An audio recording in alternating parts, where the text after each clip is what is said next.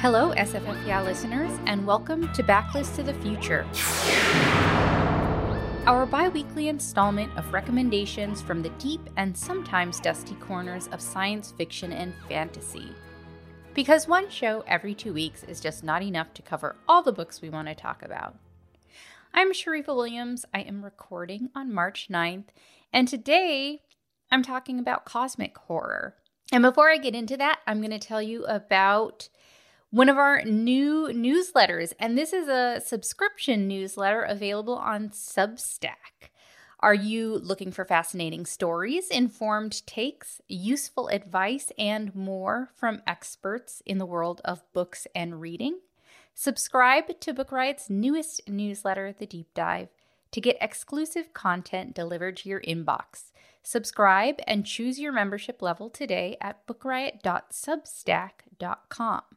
Um, as I am reading this, I had actually just sent in my send of the newsletter for the deep dive about reading as a love language. So that's available if you subscribe.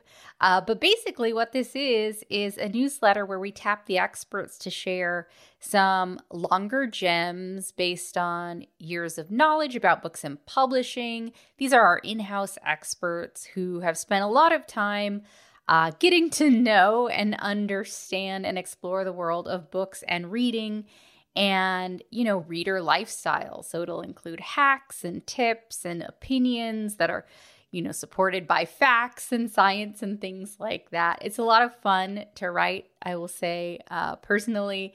And I hope everybody who subscribes enjoys it. For $5 a month, you get the deep dive edition of the newsletter in your inbox twice a month.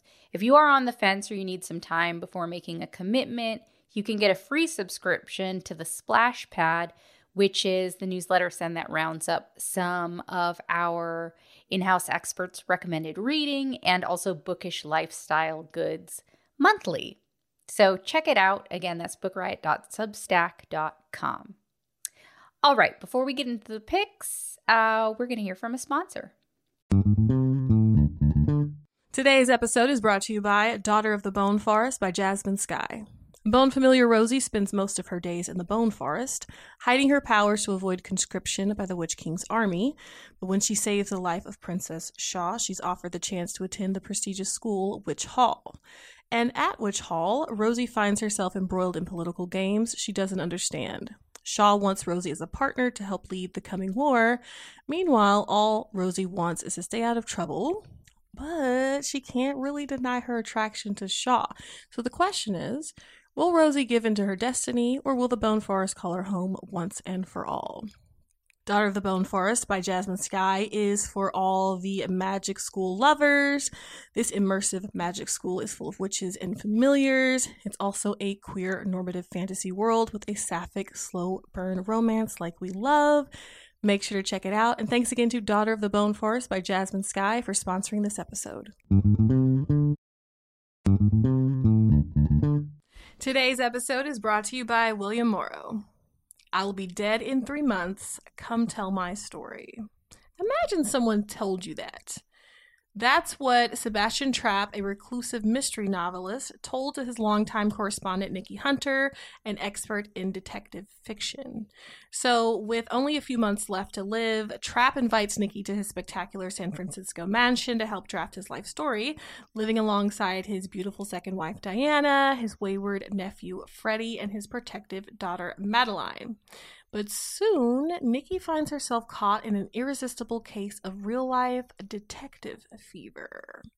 Make sure to pick up End of Story by New York Times bestselling author AJ Finn for a book that gives Knives Out, that gives White Lotus.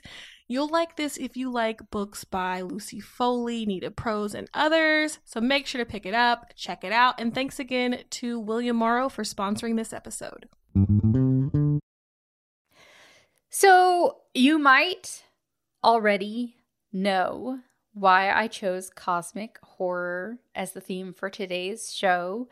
I got to thinking about cosmic horror after our last full episode where we talked about Victor LaValle's newest book And my introduction to Victor LaValle, whose book I'm about to talk about, was this title, The Ballad of Black Tom.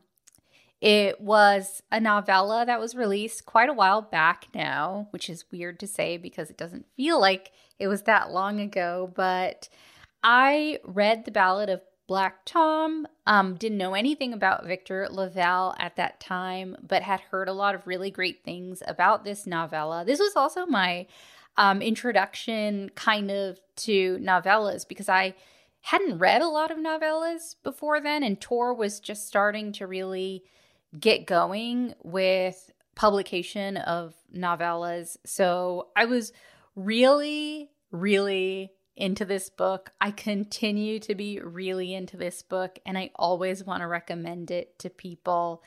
Um, and this is really a great example of cosmic horror. Victor LaValle was doing something that, you know, talked, spoke to Lovecraftian stories, but we all know, I think, uh, or can look into the problematic nature of Lovecraft, his works, his belief systems.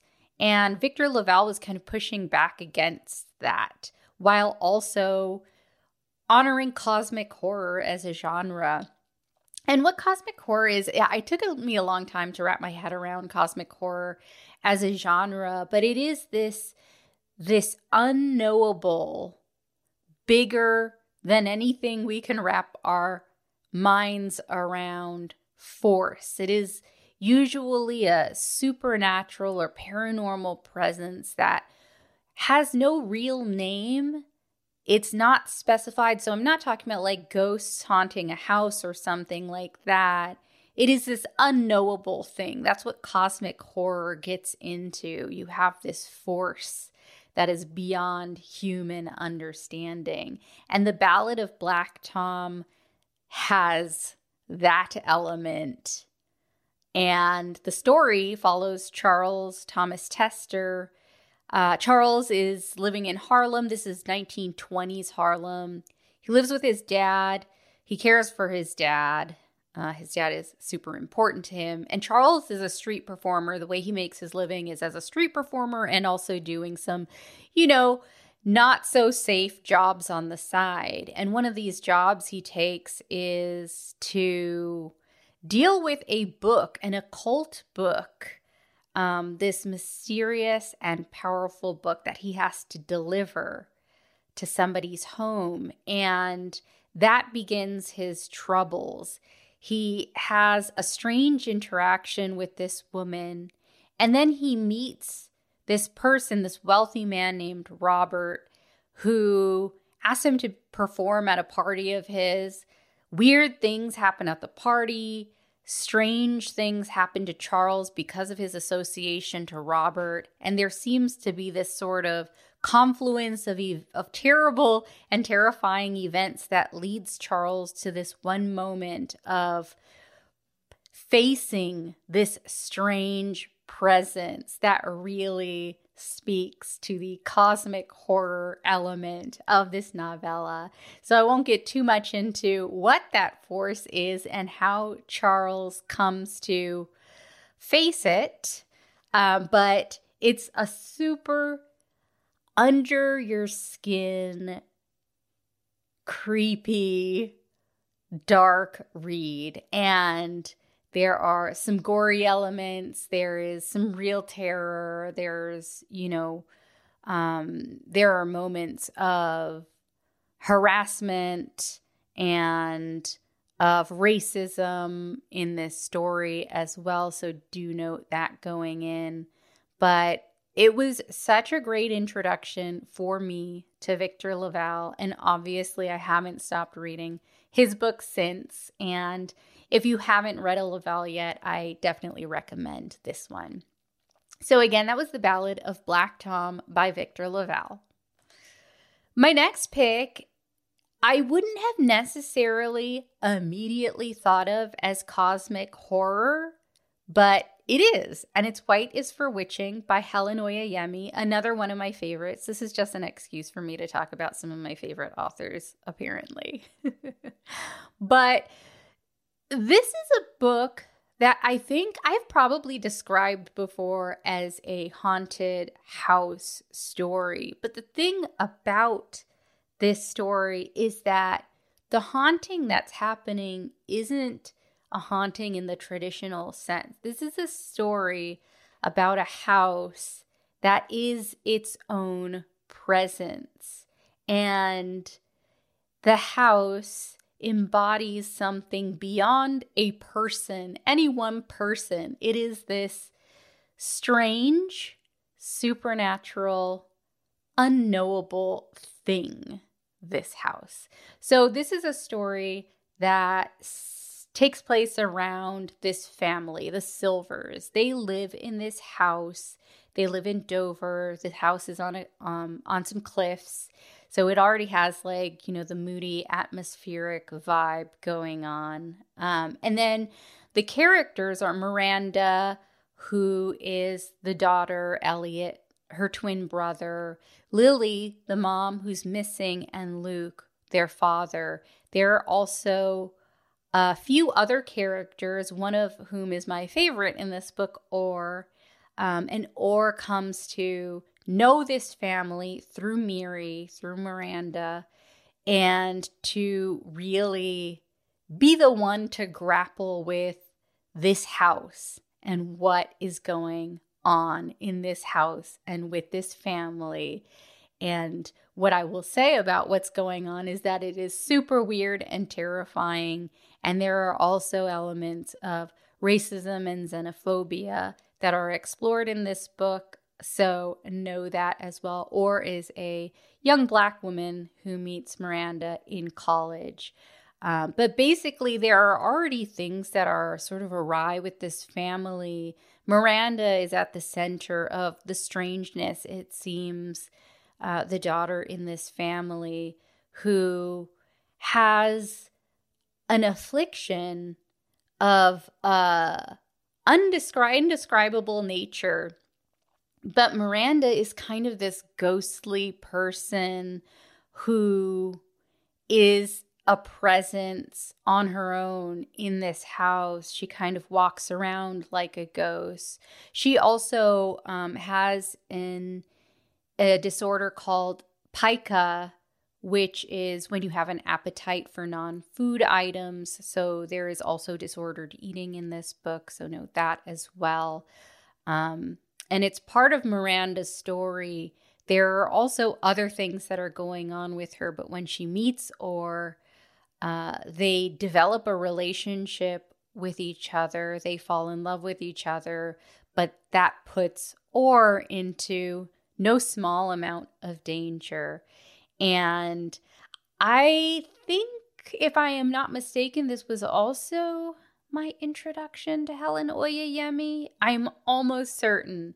And again, it was just, you know, it propelled me forward into reading just about all of Oyeyemi's books.